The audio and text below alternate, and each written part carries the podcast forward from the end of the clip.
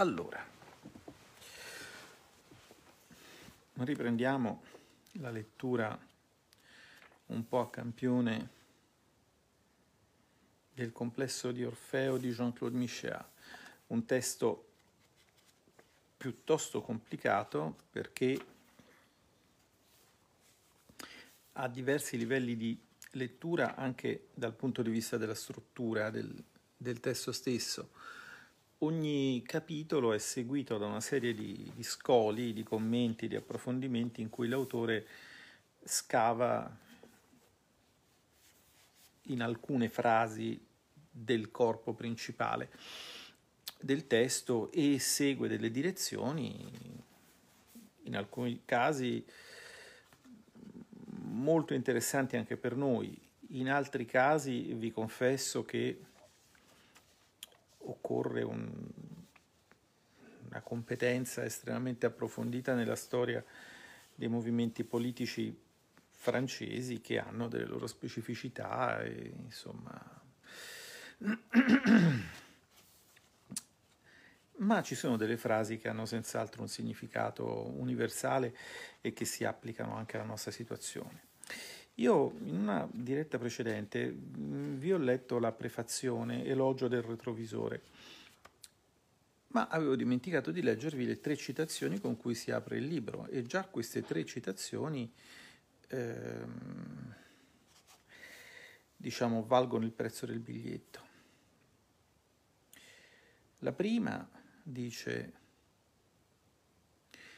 quello che ci incita a tornare indietro è tanto umano e necessario quanto quello che ci spinge ad andare avanti.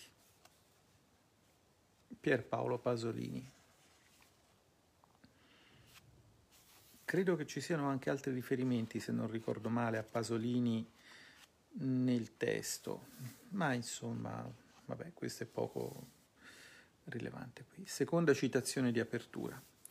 Lo sradicamento sradica tutto, tranne che il bisogno di radici. Questa è di Christopher Lash, che non so chi sia, non è il mio business, magari qualcuno di voi lo sa. E poi la citazione più lunga di apertura è la terza,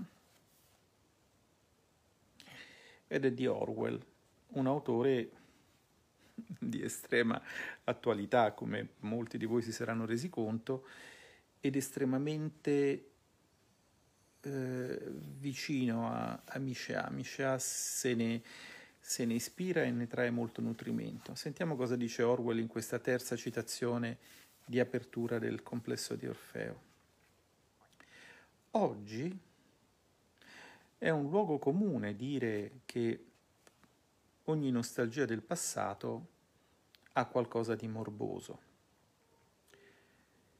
Bisognerebbe quindi in apparenza vivere in un eterno presente in cui i ricordi scompaiano da un istante all'altro e in cui il passato non viene evocato, ove mai lo sia, che per ringraziare Dio di quanto la nostra sorte sia migliorata. Vedo in questo una specie di lifting intellettuale al quale si fa ricorso a causa di un terrore dell'invecchiamento che ha qualche cosa di snob.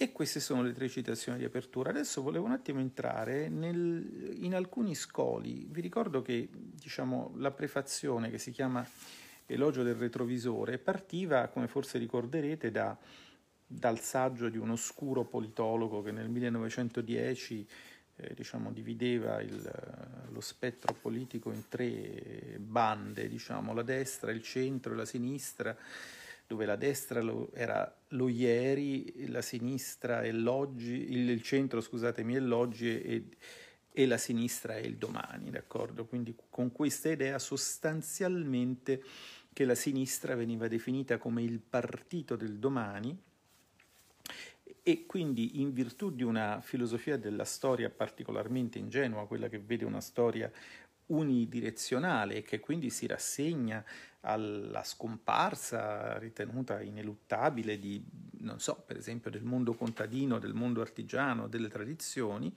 eh, propugna un vivere di sinistra come vivere con il proprio tempo, senza peraltro preoccuparsi più di tanto di come dare una forma, anziché subire la forma che altri danno a questo tempo e, e, e che quindi ha come diciamo, principio, eh, sommo principio ispiratore quello di rifiutare l'idea che prima le cose potessero andare meglio che adesso.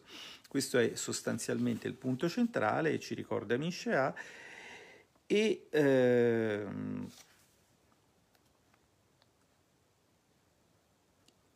e quindi il tabù fondatore, come dice lui, di di, di, di, ogni, di ogni pensiero politico di sinistra, è questa proibizione di, eh, religiosa di guardare, di, guardare, di guardare indietro, che viene eh, assimilata naturalmente da Miscea al mito di Orfeo, il quale, come ricorderete, era sceso agli inferi per recuperare Euridice e a forza di diciamo, rintontire con la sua lira Ade, si era, peraltro di lira poi parliamo in una prossima diretta, preparatevi, quindi preparatevi, si parlerà di lira.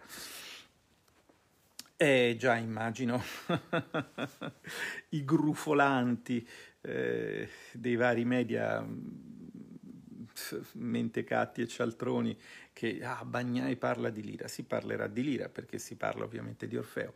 Dopo aver ehm, appunto annoiato sufficientemente Ade, Ade gli concede di tornare in superficie dagli inferi con Euridice, ma a patto che non si volti mai indietro fino a quando sono usciti. Poi sapete che lui si volta indietro, Euridice rimane all'inferno, lui esce e insomma, siccome diciamo così, due, il 2020 è un anno abbastanza sfortunato, ma la sfortuna neanche essa è un nostro assoluto privilegio. Lui dopo viene sbranato, eh, diciamo, dilaniato più esattamente dalle baccanti, insomma, per non farsi mancare niente. D'altra parte questa storia del non guardarsi indietro non è solo una storia della mitologia greca, perché sapete che c'è un, un ottimo precedente in, una, in un altro tipo di di racconto, quello della Bibbia, uh, Sodoma, la pioggia di fuoco e, e, la statua di sale. Insomma, voi ricorderete, siete sicuramente, almeno fate finta su Twitter di essere particolarmente addentro, insomma, vedo molti teologi... Uh, come vedo molti economisti e molti allenatori di, di, squadre di calcio, ma magari qualcuno forse la Bibbia forse l'ha letta o forse l'ha sentita togliendosi le cuffiette con la partita di calcio ammessa la domenica, quindi saprete di che cosa parlo. Bene, tutto l'affetto che ho per voi comunque naturalmente. Allora, vorrei recuperare nel quadro di questo discorso alcune frasi cui l'autore aggancia degli scoli e leggervi gli scoli che reputo diciamo, secondo me, insomma, adesso mh, ho dato una scorsa, sinceramente dovendo abbattere tutte le gradite email dei vostri auguri, eh, non è che mh, mm, mi sia preparato molto per questa diretta, d'altra parte il bello è la spontaneità e quindi non sono solito prepararmi, ma insomma, vedete come funziona, vi faccio vedere, per esempio, ecco, vediamo un po' se riesco, ecco, qua, per esempio c'è una B che voi, volete, voi vedete al contrario nel corpo del testo, ecco, quello significa che lì c'è lo scolio B. A che frase è agganciato? Vi dico qual è la frase e poi passo allo scolio. La frase è questa. D'altra parte, definendo enfaticamente la sinistra come il partito di domani, vale a dire ricentrandola sui soli valori supposti democratici del progresso e della modernità, escludendo quindi qualsiasi riferimento alla lotta di classe o al potere dei lavoratori, la si confinava implicitamente in una postura metafisica di eh, una semplicità terribile. Vediamo lo scolio B che cosa dice. Lo scolio B si aggancia alle parole qualsiasi riferimento alla lotta di classe o al potere dei lavoratori. Ben inteso, la sinistra francese non aveva mai smesso di definirsi, a partire dal 1815, come il partito del movimento, del progresso e dell'illuminismo, delle luci, des lumières. Ma lungo il XIX secolo la maggior parte dei suoi rappresentanti, per motivi che dipendevano in primo luogo dalla natura aristocratica dell'ancien régime, non separavano, se non raramente, la causa del progresso e la causa del popolo, per riprendere qui il nome del giornale fondato nel 1948 da Georges Sand. Solo alcuni liberali, che si chiamavano i dottrinari, si avventuravano già a opporre sistematicamente la sovranità della ragione, di cui si percepivano come rappresentanti naturali, a quella delle classi popolari, nella quale vedevano la matrice sempre feconda degli eccessi terroristi della rivoluzione e di tutte le rivendicazioni esagerate. E quindi sono in un certo senso i veri eh, antenati filosofici dei giornalisti di Libération, che in Italia sarebbe il manifesto, eh, o du Grand Journal de, de Canal Plus, di cui non saprei trovarvi un equivalente italiano.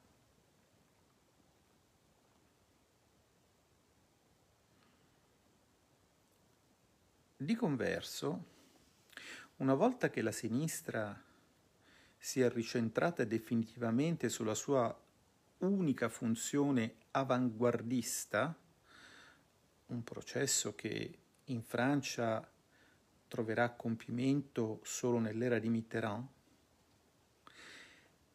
niente potrà più impedire agli intellettuali e agli artisti che si riferiscono ad essa di vivere oggi come i rappresentanti eroici di una minoranza illuminata o di un partito dell'intelligenza, che operano per definizione nel senso della storia, vale a dire nel senso della globalizzazione, e profondamente talmente convinti che le insopportabili tendenze populiste delle classi inferiori, questo universo grufolante e nauseabondo, costituiscano il solo pericolo suscettibile di minacciare gli equilibri delicati e sottili della società aperta. E naturalmente per lo stesso motivo i privilegi così legittimi di queste minoranze illuminate.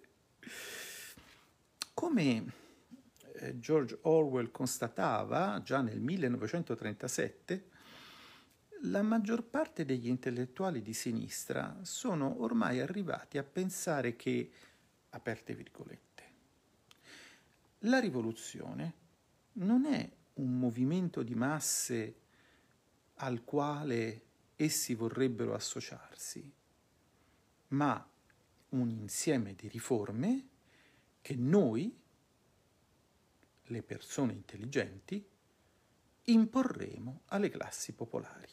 Chiuse virgolette. Vi ricorda qualcosa? Vi ricorda qualcuno?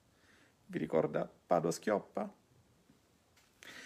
Sì, abbastanza con tutto ovviamente il rispetto de mortuis nel lisibono. Andiamo a un altro scolio. Dov'è che lo troviamo? Ah, eccolo qui, C. Oh, questo è all'interno di un periodo particolarmente complesso, molto involuto.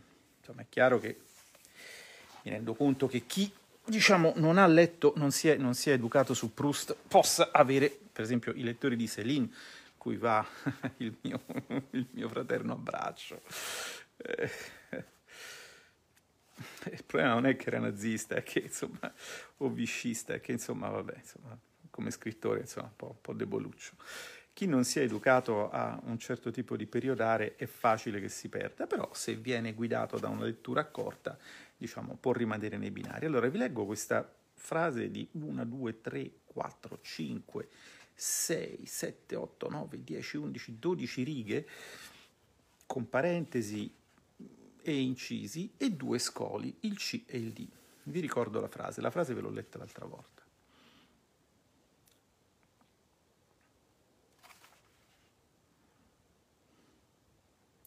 E si riferisce alla stupefacente psicologia dell'uomo moderno di sinistra, quell'oggetto che noi abbiamo un po' non vorrei dire riduttivamente, ma insomma nel nostro gergo quello che noi chiamiamo il il piddino, ah, che non ha nulla a che vedere naturalmente con l'adepto del Partito Democratico, è l'uomo di sinistra, diciamo, di, di Michéa in qualche modo. Allora, che cosa dice Michéa? È soprattutto, anzi scusatemi, è innanzitutto alla luce di questa fede ingenua nell'esistenza di un senso della storia, inteso come direzione della storia. La certezza, per esempio, della scomparsa ineluttabile del mondo artigianale o contadino, o su un altro registro della scomparsa ineluttabile della gelosia e dei dolori d'amore, e alla luce dell'universalismo astratto che ne è il fondamento abituale, l'idea che l'abolizione delle frontiere e lo sradicamento generalizzato costituirebbero la condizione preliminare di un mondo riconciliato con se stesso, che è possibile comprendere la stupefacente psicologia del piddino, dell'uomo di sinistra moderno. Questa è la frase, gli scoli sono due, il C e il D. Il C si riferisce a questo frammento l'abolizione delle frontiere e lo sradicamento generalizzato, scolio C. Se l'universalismo della sinistra è innanzitutto erede di quello della filosofia dell'illuminismo, non dovremmo comunque dimenticare le sue radici cristiane e in particolare la sua origine paolina. È un punto sul quale Alain Badiou, che non conosco, ha avuto il grande merito di insistere. Per San Paolo, in effetti, nel regno di Dio non esisteranno più né, aperte virgolette, né ebrei né greci, né schiavi né padroni, né maschi né femmine. Lettera ai Galati 3:28. Perché allora tutti saranno solo uno in Cristo. In questa concezione disincarnata o transgender dell'universale, che ai giorni nostri ritroveremmo mm, al, come fondamento delle grandi battaglie civili contro qualsiasi forma di discriminazione, che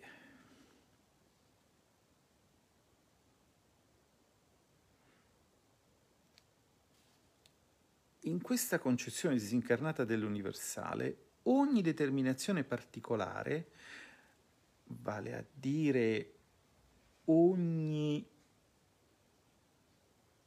strutturazione simbolica concreta che si suppone possa rinchiudere un soggetto, individuale o collettivo, nei limiti di un'eredità storica o naturale data,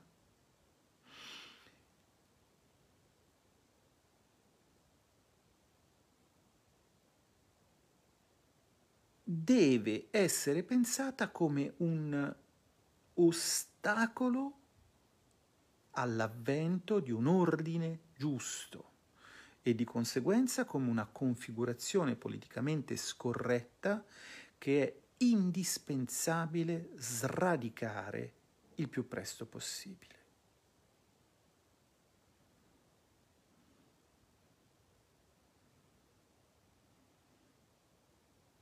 E certo.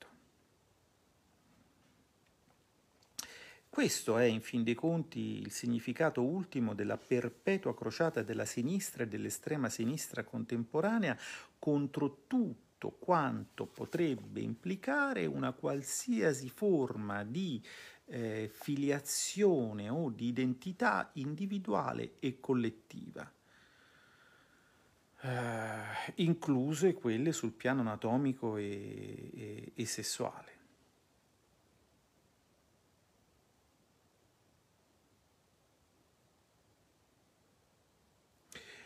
Judith Butler, figura emblematica della sinistra americana moderna che mi onoro di non conoscere, eh, considerava per questo motivo la drag queen come il solo soggetto politico rivoluzionario capace di sostituire efficacemente il vecchio proletario della dottrina marxista. Quindi se fra di voi c'è qualche rivoluzionario vada a comprarsi diciamo, dei collan.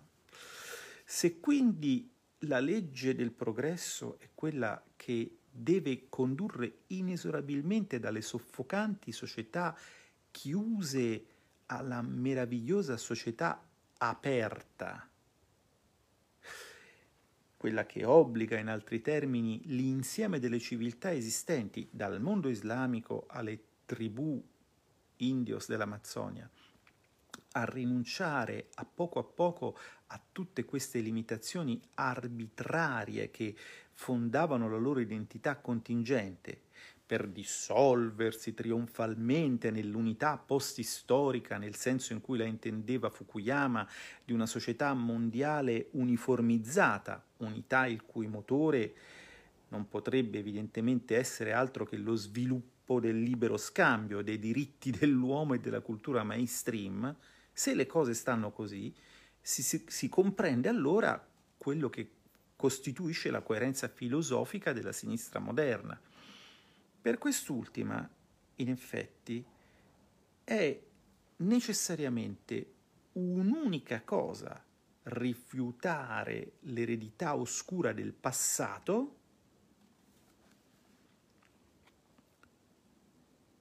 e combattere tutti i sintomi della febbre identitaria, vale a dire, in altri termini, tutti i segni di una vita collettiva radicata in una cultura particolare.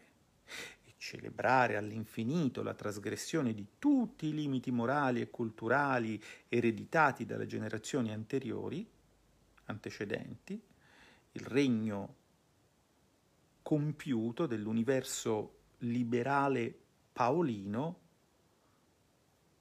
che deve coincidere per definizione con quello dell'indifferenziazione e dell'illimitazione assolute.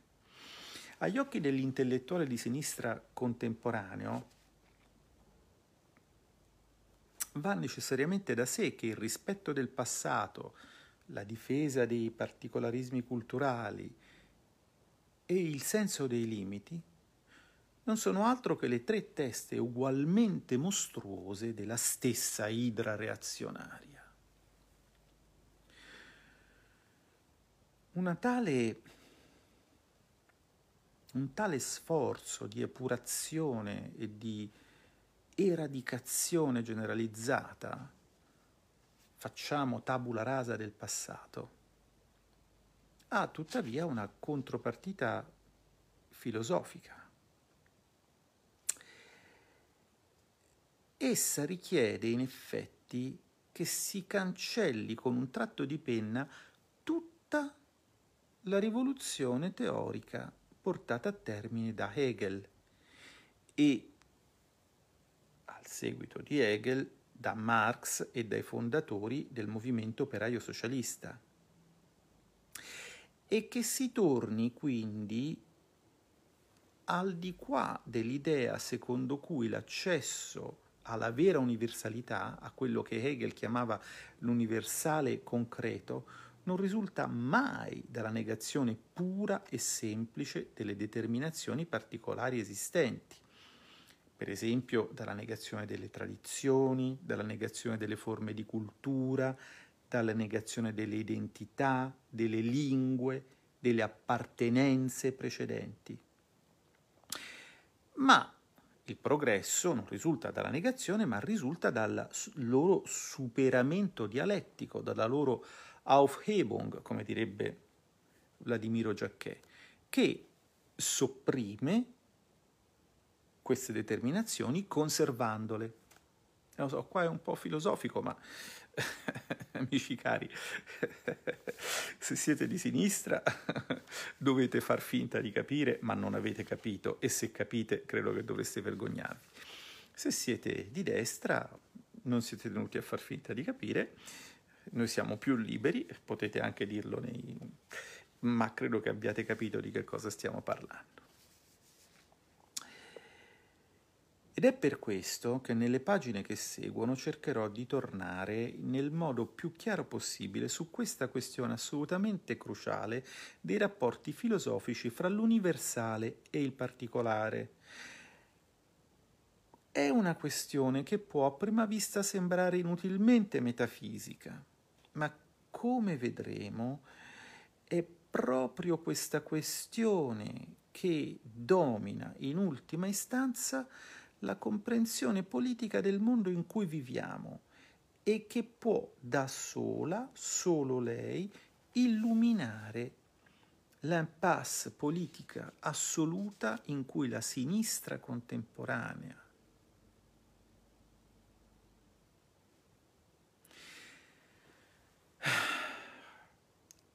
schiacciandoli, schiacciandola con tutto il suo disprezzo asseritamente universalista, ha scelto di abbandonare senza armi né bagagli l'immensa maggioranza dei lavoratori e delle categorie popolari.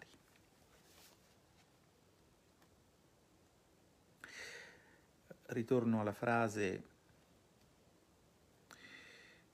vi ricordate no? l'idea che l'abolizione delle frontiere e lo sradicamento generalizzato costituirebbero la condizione preliminare di un mondo riconciliato con se stesso. No? Questa idea che se non ci sono i confini non si fanno le guerre per difendere i confini, però quindi di fatto, diciamo, senza confini avremmo il vantaggio che esisterebbero solo le guerre civili, perché non possiamo pensare che l'abolizione dei confini abolisca i conflitti, mi sembra del tutto evidente, no?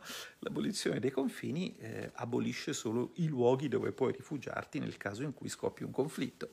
insomma, questo è, mi sembra già questa notazione assolutamente semplice che, che che eh, diciamo, mi, mi, mi, venne consegnata da un, da, un amico che è, è, monarchico, ma incidentalmente è tanto una brava persona, mi fece capire con un, questo tratto di pennello che eh, diciamo, i no border sono sostanzialmente dei personaggi dell'upper class perché tu puoi non preoccuparti di un mondo in cui non esistono rifugi solo se pensi che non ti toccherà mai di doverti rifugiare da qualche parte, solo se pensi di essere talmente fortunato, talmente nato dalla parte giusta della storia e della società che nessuno verrà mai a cercarti, o se mai qualcuno verrà a cercarti saranno quattro straccioni eh, con i loro forconi, quattro sanculotti che magari ti trovano anche, ti, ti, ti fanno anche del male, ma che comunque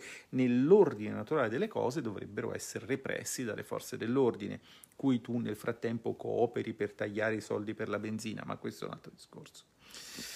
Allora, un mondo riconciliato con se stesso. Lo scolio D parte da queste parole un mondo riconciliato con se stesso.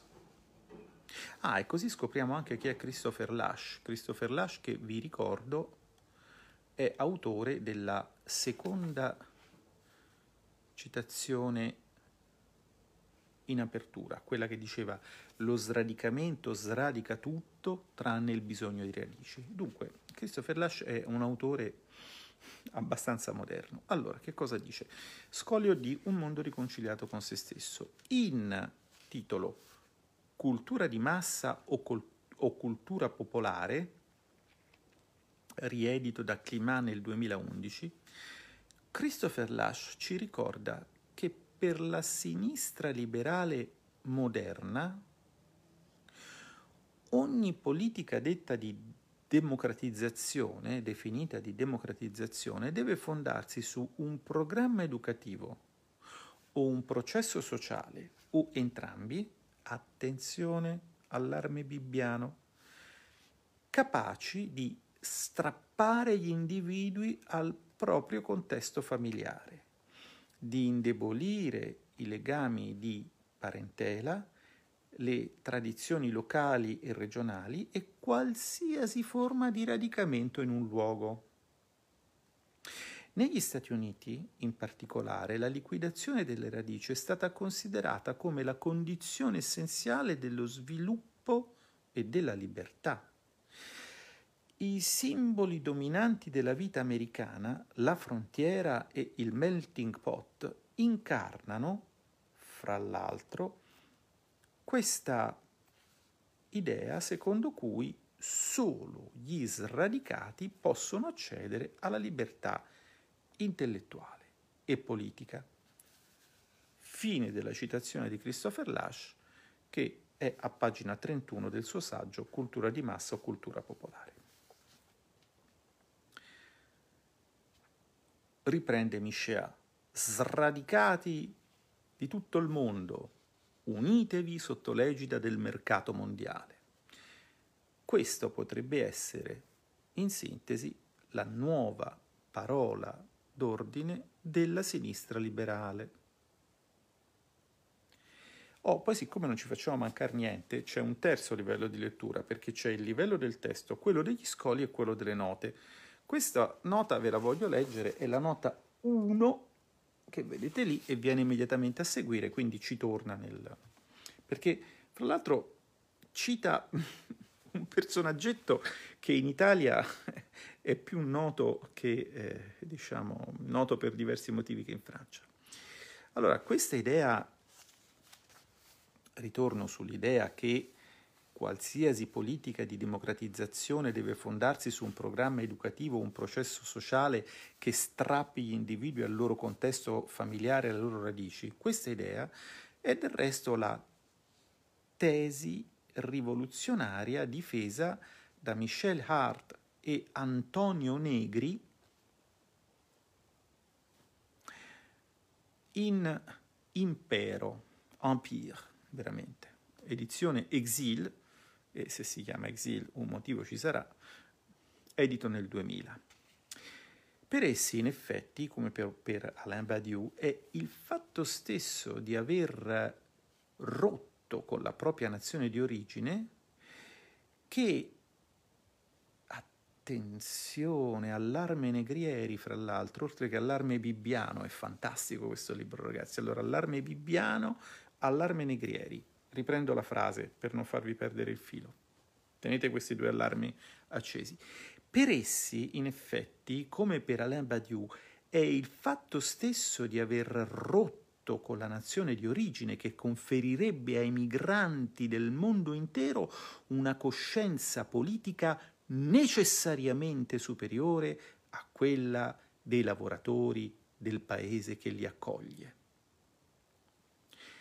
Analisi che li conduce logicamente, seguendo Gilles Deleuze e Félix Guattari, a sostenere con entusiasmo tutti gli sviluppi del capitalismo contemporaneo, perché è esattamente la grandezza storica di quest'ultimo la grandezza storica di quest'ultimo che consiste nel fatto di esigere una mobilità crescente della manodopera e migrazioni continue attraverso le frontiere nazionali. Ed è bellissima questa cosa.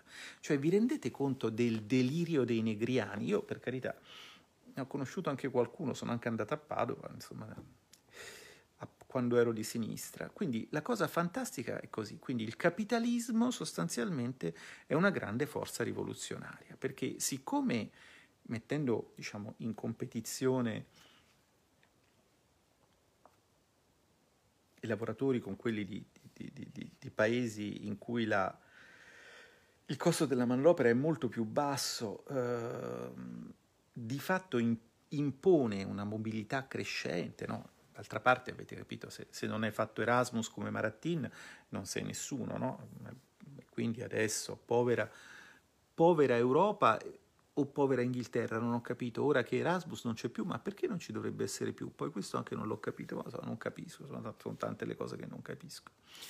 Insomma, siccome il capitalismo di fatto tratta eh, le persone come merci, costringendole a spostarsi da un continente a un altro, importa nelle carrette del mare lavoratori a basso costo, eccetera, eccetera. Proprio per questo realizza la vera rivoluzione, perché il migrante, essendo sradicato e quindi non essendo oppresso dal retaggio delle tradizioni, perché ha rotto ogni legame con la patria e con la famiglia, è il vero rivoluzionario. E certo, e certo. Basta che abbia il tempo di leggere i saggi di Michel Hart e Antonio Negri per rendersene conto non escludo che possa capitare. Vi leggo un altro scolio che riguarda noi, me e voi. È agganciato a questa mm, fa- frase, la frase che si, diciamo, dopo aver constatato che essere di sinistra significa vivere con il proprio tempo, allora necessariamente chi manifesta un inquietante conservatorismo necessariamente insomma, è, è è, razione, è, reazionario, insomma, chiunque abbia un minimo attaccamento verso il tempo che fu è reazionario. La frase che segue, e qui è agganciato lo, scol- lo scolio, è questo. Due peccati capitali che si possono riunire, se se ne avverte il bisogno elettorale, sotto il concetto ancora più oscuro di fascismo e che bastano a definire interamente la demonologia specifica, il malleus maleficarum dell'uomo di sinistra. Bene, intanto apprezziamo questo richiamo al malleus maleficarum che ci fa capire perché, ci fa capire che e perché stiamo vivendo in un periodo di caccia alle streghe. Ma andiamo allo scolio E. Lo scolio E è attaccato alla frase sotto il concetto ancora più oscuro, più nero, più noir encore, di fascismo. Segue scolio. I termini conservatore, colui il quale vorrebbe mantenere le condizioni esistenti, e reazionario, colui il quale vorrebbe tornare indietro, non possono evidentemente definire dei reati di opinione che se si aderisce preliminarmente a una teoria del progresso e della direzione della storia. Rousseau, quello vero naturalmente, per esempio, non avrebbe mai potuto ricorrere a una terminologia simile.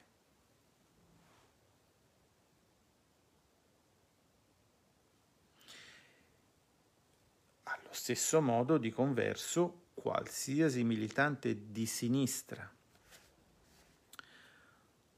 o di estrema sinistra moderno sarà tenuto filosoficamente a considerare il discorso sulle scienze e le arti, discours sur les sciences et les arts, nel raro caso in cui ne abbia sentito parlare, eh, se, se non ne avete sentito parlare, googlatevi Rousseau su Wikipedia e andate a vedere che, che operazioncina ha fatto, un'operazioncina abbastanza alla bagnai da giovane, insomma. Si parva licet ovviamente. Come esempio, perché era diciamo, non è nelle mie simpatie, ma quel giorno gli andava di, di fare il contrario e ci riuscì abbastanza bene. Allora, riprendo la frase. Allo stesso, esattamente come Rousseau non avrebbe mai potuto, eh, diciamo, eh, utilizzare una simile terminologia, quella di conservatore, di reazionario, perché? Perché evidentemente era privo di questo senso naif della storia unidirezionale, di converso, qualsiasi militante di sinistra o di estrema sinistra moderno filosoficamente sarà obbligato a considerare il discorso sulle scienze e le arti, laddove ne abbia sentito parlare, come l'esempio tipico di un pensiero reazionario. Ed è d'altra parte sorprendente, ma non diamogli questa idea, insomma, che eh, nessuna associazione di parenti di alunni e neanche di insegnanti pedagogicamente corretti abbia ancora pensato a chiedere la messa all'indice definitiva delle opere nauseabonde di Jean-Jacques Rousseau. Beh, dagli tempo. Notiamo ugualmente che il primo filosofo ad avere sistematizzato l'uso politico negativo dei concetti di reazione e di conservatorismo, uso politico negativo.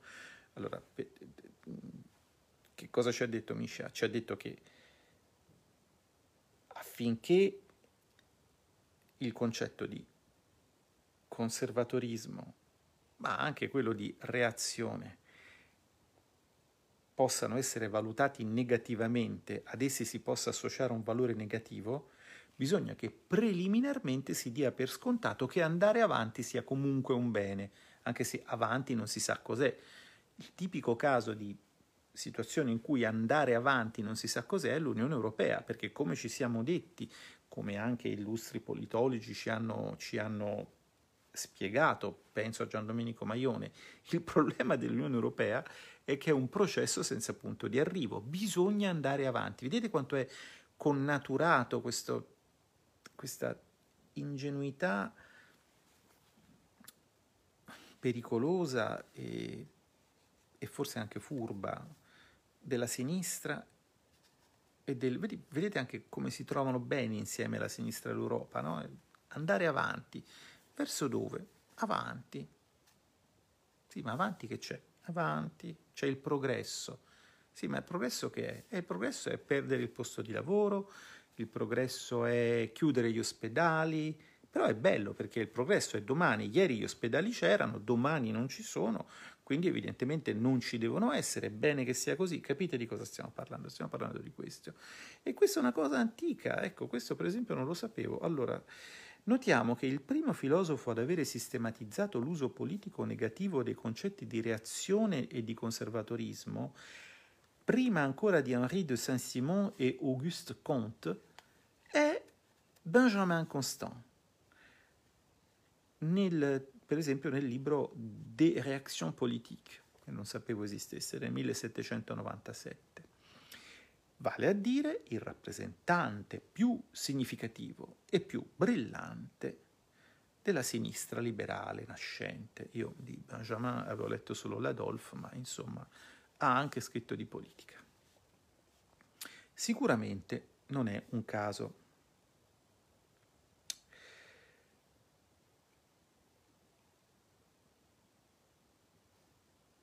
Per, eh, qui c'è una di quelle belle frasi prustiane da 7-8 righe, quindi prendo un attimo le misure per non farvi perdere il filo. Provate ad esempio a difendere il principio della globalizzazione capitalista o quello delle centrali nucleari, senza appoggiarvi neanche un po' su una teoria del progresso, vale a dire sull'idea che si tratterebbe di sviluppi ineluttabili ai quali gli uomini dovrebbero prima o poi sottomettersi. E senza stigmatizzare parallelamente tutti quegli atteggiamenti conservatori che non si fonderebbero su nient'altro che una paura irrazionale dell'avvenire, un ripiegamento nostalgico su un mondo che non esiste più o il rifiuto xenofobo degli altri. Esistono senz'altro in Francia dei conservatori autentici e dei veri reazionari. Ed è d'altra parte il ruolo di liberazione quello di inchiodarli ogni giorno alla gogna moderna. Ma ciò che è certo è che è praticamente impossibile incontrarne uno solo nei luoghi del potere moderno o fra i dirigenti delle grandi imprese capitaliste transnazionali. Ecco, lì quelle elite lì sono tutte molto progressiste e sapranno loro perché, e naturalmente sappiamo noi se ci identifichiamo con esse o per esempio con noi stessi. Ve ne dico un'altra. Allora, c'è un altro scolio, lo scolio F, che è legato a un'altra lunga frase che segue la frase che avevo appena letto, quella della demonologia specifica dell'uomo di sinistra, il malleus maleficarum, dove ci sono due demoni, il conservatore e il, raziona- e il reazionario, che quando le esigenze della campagna elettorale lo richiedono, collassano nel, nel demone del fascista. Salvini fascista, Bagnai fascista, Bagnai nazista, eccetera, eccetera. Vabbè, praticamente sono delle dimo umane. Vi ricordate le etichettatrici che c'erano negli anni Ottanta? Ecco quella roba lì. Oh.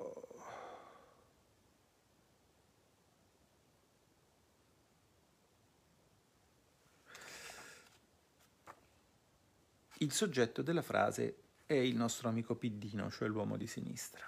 E la frase dice questo. Perché se c'è un unico pensiero malvagio, un unico cattivo pensiero che quest'ultimo deve incondizionatamente proibire a se stesso di concepire, in quanto ne dipende la salvezza della sua anima progressista, è proprio quello secondo cui su tale o tal'altro aspetto dell'esistenza collettiva che si tratti della sicurezza di un quartiere o del livello degli alunni, della qualità dell'alimentazione o delle condizioni di lavoro, dello sviluppo, dello sviluppo degli spettacoli televisivi o del rispetto delle regole di buona educazione, le cose potessero andare meglio prima. Ecco, questo un uomo di sinistra non può dirlo, è un peccato mortale nessun piddino potrà assolvere nessun altro, neanche il gran visir dei piddini, neanche, non so, Eugenio Scalfari per dire, può assolverti dall'idea di pensare che si stesse meglio quando si stava peggio e lui indossava il fez. Scolio F. Lo scolio F è legato alla frase le cose siano potute andare meglio prima. Un politico di sinistra potrà sempre riconoscere che, per effetto delle politiche impietose dei suoi cloni di destra, le condizioni di vita delle classi popolari si sono andate degradando in tutti i campi e naturalmente bisognerà per fare questo che egli acconsenta a utilizzare altri indicatori rispetto a quelli che gli sono forniti abitualmente dalle statistiche pubbliche. Tuttavia, nessuno lo sentirà mai arrivare alla conclusione che sarebbe tuttavia conforme alla logica più elementare, che se queste classi popolari vivono oggi sempre peggio, significa quindi che per loro le cose andavano un pochino meglio prima, vale a dire quando il capitalismo non aveva ancora sviluppato le sue più recenti metastasi. Una condizione così spaventosa lo inviterebbe in effetti a rimettere in questione l'idea che ci sia una direzione della storia che deve, per esempio, necessariamente condurre dalla selce scheggiata alle centrali nucleari e che la nostalgia, sentimento reazionario e fascista per eccellenza, infatti lo chiamiamo nostalgia canaglia, sia il crimine che contiene tutti i crimini. Eh sì, perché per l'uomo di sinistra è così. D'altra parte, quando la logica e il buonsenso si trovano così colpiti da un interdetto per effetto dei vincoli di un dogma, avrete capito tutti che abbiamo abbandonato da tempo il terreno della critica sociale per quello assolutamente rispettabile della pura e semplice fede religiosa. E infatti nel titolo si parla di religione del progresso. Ecco, il Piddino a modo suo è religioso, nel modo in cui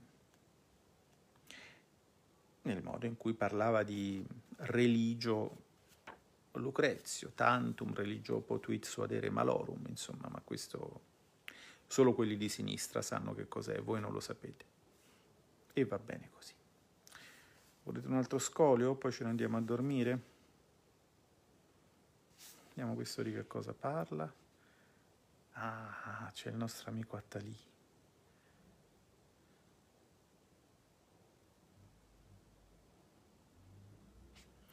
C'è anche il nostro amico Hugo. Ah, ma c'è un, un, nutrimento ricchissimo. Scolio G. La scolio G si attacca alla frase successiva. Vedete, questo sono, è un, un, pezzo che da pagina 14 a pagina 15, dove praticamente ogni frase ha il suo scolio. Ce sono 1, 2, 3, 4, 5. Abbiamo appena finito di dire che l'uomo di sinistra deve proibire a se stesso anche se il semplice pensiero che qualcosa potesse andare meglio prima. Ed è questo il punto centrale. Potrebbe accadere, dopo tutto, che l'avvenire radioso, il sol dell'avvenire, si manifesti alla fine più oscuro del previsto e che si sia costretti, di fronte alla lezione impietosa dei fatti, a abbandonare i sogni millenaristi di un mondo futuro in cui non ci sarebbe più niente di simile alla vecchia storia questa menata anche ora che ci fanno con la pandemia, che il mondo non sarà più come prima, non ci sarà mai più niente di simile. Allora Scolio G si aggancia a questo. Non ci sarà più niente di simile alla vecchia storia.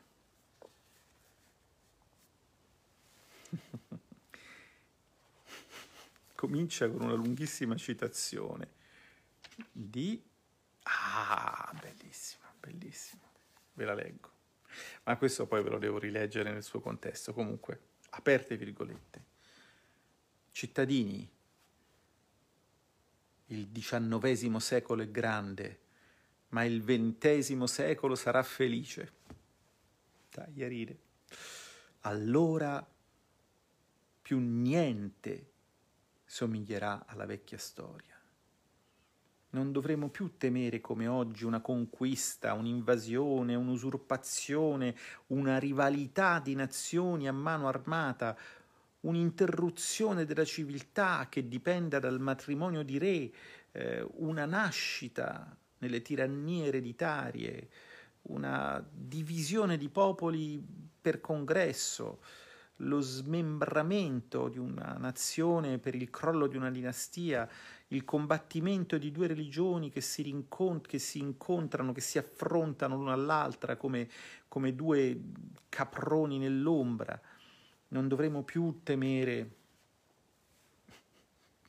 nel XX secolo la fame, lo sfruttamento, la prostituzione eh, per eh,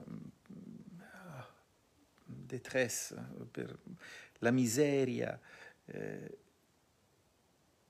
il patibolo e la spada e le battaglie e tutto il brigantaggio del caso nella foresta degli avvenimenti.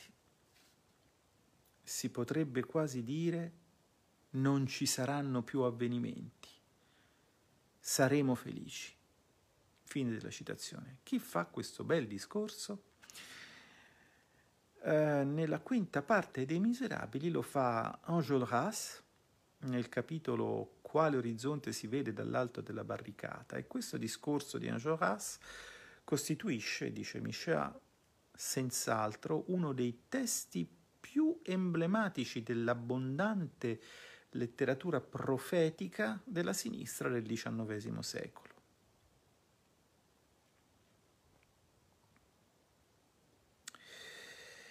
Vale la pena di notare che Enjolras, secondo Hugo, somigliava troppo a Saint-Just e non abbastanza a Anacarsis Clothes, ma da qualche tempo, sottolinea Hugo, usciva dalla forma stretta del dogma poco a poco e si lasciava andare alla larghezza del progresso e era venuto piano piano ad accettare come evoluzione definitiva e magnifica la trasformazione della grande Repubblica francese in immensa Repubblica umana. Ecco, anche qui No border, anche Enjolras, Enjolras anche lui un no border. Victor Hugo, sicuramente il più sublime degli scrittori francesi di sinistra, non poteva immaginare che questa stessa idea del progresso e della scienza fatta governo avrebbe dato luogo ha una religione particolarmente assassina e dotata di dogmi ugualmente angusti. Almeno aveva la scusa di scrivere queste righe nel 1862, ovvero 150 anni prima Jacques Attali.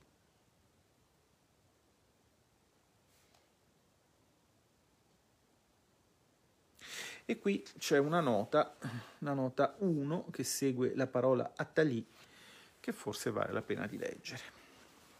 Quindi siamo al terzo livello. Sono partito da una frase dell'introduzione che ha uno scolio, che ha una nota. Cioè leggere questo libro vi assicuro è abbastanza un casino tenere i pezzi insieme, però insomma, tanto siamo in vacanza. Poi se volete ve ne andate. Il lettore desideroso di conoscere le fonti sovietiche del pensiero di Attali consulterà con il più grande interesse La vita nel XXI secolo, opera redatta nel 1964 da Sergei Gushchev e Mikhail Vassiliev e pubblicata dalle edizioni Bûcher-Chastel. Questo capolavoro della futurologia di sinistra descriveva in 250 pagine su un fondo di celebrazione permanente dell'industria nucleare le innovazioni tecnologiche che inevitabilmente sconvolgeranno la vita quotidiana, avrebbero sconvolto la vita quotidiana degli uomini del 2007, dalle auto plananti che abbiamo visto solo in circostanze tragiche, fino al soft di sollevamento delle balene, vabbè, passando per il, ehm, oddio, come si dice in italiano? Ragazzi, ho un'età, eh. eh il, il,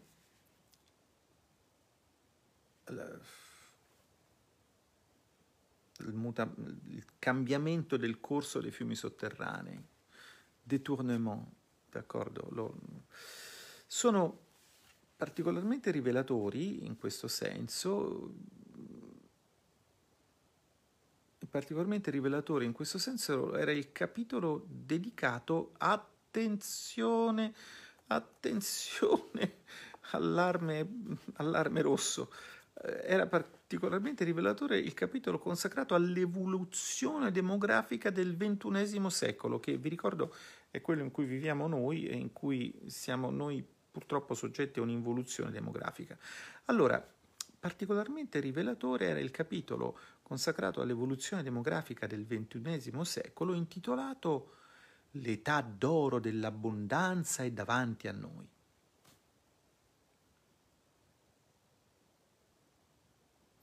Età in cui evidentemente ci sarebbero stati dappertutto, aperte virgolette, dei frigoriferi speciali in cui saranno conservati i corpi delle persone appena morte, chiuse virgolette. Vabbè. Inter... alla domanda se sarebbe potuto esistere un giorno un limite alla crescita della popolazione terrestre,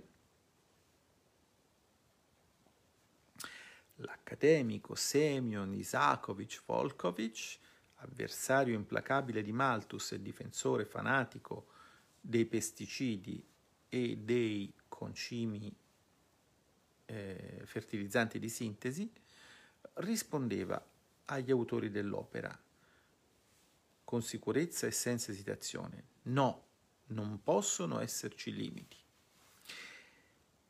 È esattamente questo tipo di certezza prioristica che definisce l'essenza di qualsiasi pensiero di sinistra, o se preferite, l'essenza della metafisica progressista della mancanza di limite. E si capisce molto meglio, d'altra parte, l'accoglienza glaciale che doveva necessariamente essere riservata dalla sinistra ortodossa nel 1972 al rapporto del Club di Roma sui limiti della crescita e sull'esistenza di un limite ecologico, di un muro ecologico, di un limite ecologico, un programma mostruoso, secondo le parole allora utilizzate dalla direzione del Partito Comunista. Sì, perché come avrete capito, anche perché sapete chi lo pubblica in Italia, Michel è un po' un decrescista, ma è tanto una brava persona, insomma, a modo suo. Vediamo se c'è qualcos'altro che ci possa interessare.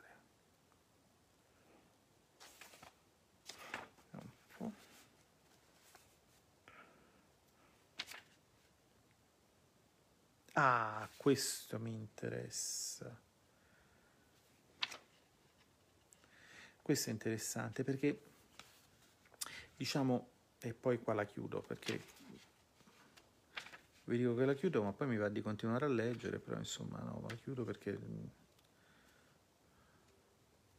se no poi non dormo e non, non, ha nessun senso non dormire, che ci sarà abbastanza da stare svegli l'anno prossimo. Allora, eh, perché eh, l'uomo di sinistra guarda avanti? Perché ha paura di guardare indietro. E dietro cosa è successo? Dietro è successo qualcosa di orrendo, come sapete, ce lo spiega nella prefazione del complesso di Orfeo Miscia. C'è il grande trauma, il grande trauma causato dalle guerre civili del XVI e del XVII secolo, le guerre di religione, la guerra dei trent'anni, ehm, che hanno spinto, spingono naturalmente un certo tipo di pensatori politici a elaborare una filosofia politica del mai più, non dovrà mai più succedere questo. E quindi noi neghiamo questo passato, guardiamo il futuro che sarà migliore e così naturalmente siccome non possiamo guardare indietro perché indietro c'è la notte di San Bartolomeo, andiamo avanti a stendardi eh, spiegati e fanfare trionfanti verso Auschwitz o verso quello che ci sarà nel XXI o XXII secolo che potrà potenzialmente anche essere peggio di Auschwitz perché non, non, non abbiamo mai visto gli uomini spaventarsi di fronte alla necessità di scavare per cadere più in basso da dove erano arrivati, ma nel nostro piccolo abbiamo Conte, guardate quanto continua a scavare, porello. Allora vi leggo questa frase e, e lo scolio. È per questo motivo che lo sviluppo a partire dal XVII secolo di una eh, fede consolatrice in una direzione della storia non sarebbe assolutamente comprensibile senza il trauma originale delle guerre civili e di religione del XVI e XVII secolo.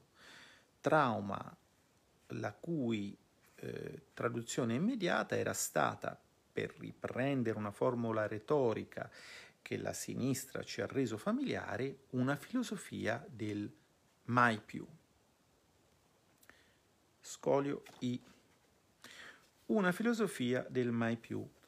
Nell'Europa moderna nascente, il trauma fondatore che i contemporanei dovevano imparare a superare collettivamente era quello delle terrificanti guerre civili di religione, quelle in cui il figlio si arma contro il padre e il fratello contro il fratello. E esattamente come il celebre decreto ateniese del 403 aveva imposto all'indomani della guerra del Peloponneso il divieto di evocare in pubblico gli avvenimenti drammatici che erano appena accaduti, si sperava così respingendo perfino il ricordo del passato di bandire tutte le parole di divisione suscettibili di rialimentare la guerra civile fra i greci, l'editto di pacificazione dell'agosto 1570 esortava a sua volta cattolici e protestanti a respingere definitivamente la, aperte virgolette, la memoria di tutte le cose accadute da una parte e dall'altra. Chiuse virgolette. Gli editti di pacificazione ulteriori, e visto che ce ne sono voluti molti, significa che la pace non ha funzionato, è un pochino come i ristori, quindi c'è stato pacificazione, pacificazione bis, pacificazione ter, pacificazione quater e pacificazione quinquies rispettivamente nel 1573, 1576, 1577 e 1598. Tutti questi editti di pacificazione si sforzeranno in modo naturale, ma senza successo, di mantenere questo divieto di tornare sul passato, ovvero in altri termini di guardare indietro. E nel 1584 il giurista Antoine Loisel cercherà addirittura di teorizzare filosoficamente questa politica di amnesia volontaria in un'opera che sarà ripubblicata regolarmente in seguito e che si intitolava Sull'amnestia o l'oblio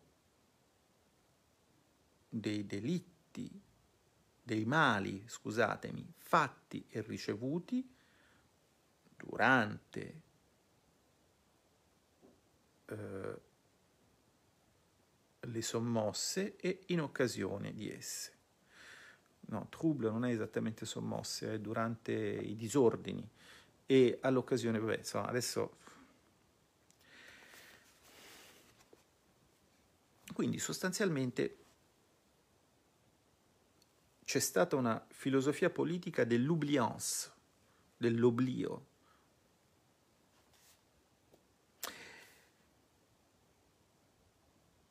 è in questo contesto storico drammatico in cui il passato si supponeva fosse il focolaio naturale di tutte le possibili vendette e di tutte le parole di divisione, che si può comprendere il ruolo filosofico trainante che sarebbe stato progressivamente assegnato a partire dal secolo successivo alla rivoluzione scientifica galileiana. Attenzione, allarme Burioni. Proponendo l'immagine di un sapere oggettivo, imparziale e che riposava solo sui fatti, la scienza nuova, vabbè, lui dice scienza nuova perché per un francese, italiani e spagnoli, insomma, è la stessa cosa. La scienza nuova offriva in effetti ai pensatori politici del tempo il modello ideale di un discorso competente o more geometrico che si riteneva sfuggisse per natura a quelle parole di divisione che minacciavano senza cessa di risuscitare le crisi e la guerra di tutti contro tutti. Capito? Cioè ci vogliono i competenti con il loro sapere oggettivo, imparziale, fondato, more geometrico. Il more geometrico è Spinoza, ma insomma ci siamo capiti, il secolo è quello lì. Se aggiungiamo che questa nuova filosofia sperimentale della natura costituisce la vera matrice storica dell'idea di progresso illimitato,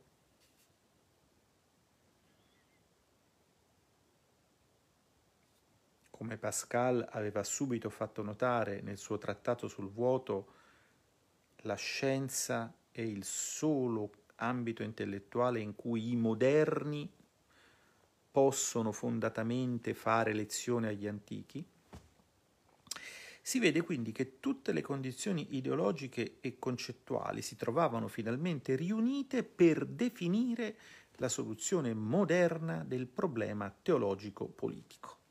Eh sì, perché se per i piddini la filosofia e la politica è una fede, ci vuole una teologia politica. E per rendere pensabile l'idea di una direzione della storia che Adam Smith, Turgot e Condorcet si incaricheranno di mettere a punto, un'idea di direzione della storia che ricalca lo sviluppo delle scienze e della tecnica e la cui funzione ideologica principale sarebbe quella di legittimare la rottura progressiva del genere umano con la barriera di, opposta da tutte le civiltà precedenti?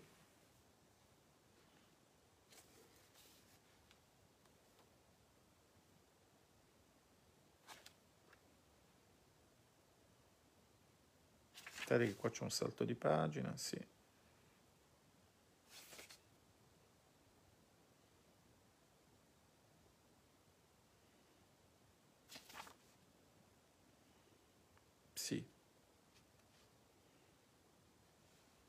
Ah, scusate, qui mi ha messo un punto ma era una virgola. Allora vi rileggo, altrimenti ci, ci perdiamo. Vabbè, allora, se aggiungiamo che questa nuova filosofia sperimentale della storia costituisce la vera matrice storica dell'idea di progresso illimitato, si vede che tutte le condizioni ideologiche e concettuali si trovavano riunite all'inizio del XVI secolo per definire la soluzione moderna del problema teologico-politico e per rendere in breve tempo pensabile l'idea di una direzione della storia che Adam Smith, quindi qua siamo già nel XVIII secolo, un secolo dopo, si incaricheranno di mettere a punto. Eh, idea che ricalca lo sviluppo della scienza e della tecnica e la cui funzione ideologica principale sarebbe quella di legittimare la rottura progressiva del genere umano con la barriera presunta di tutte le civiltà anteriori. L'ideologia coloniale, elaborata dalla sinistra repubblicana del XIX secolo, non costituisce da questo punto di vista che uno dei molteplici effetti secondari di questa nuova eh, metafisica della storia.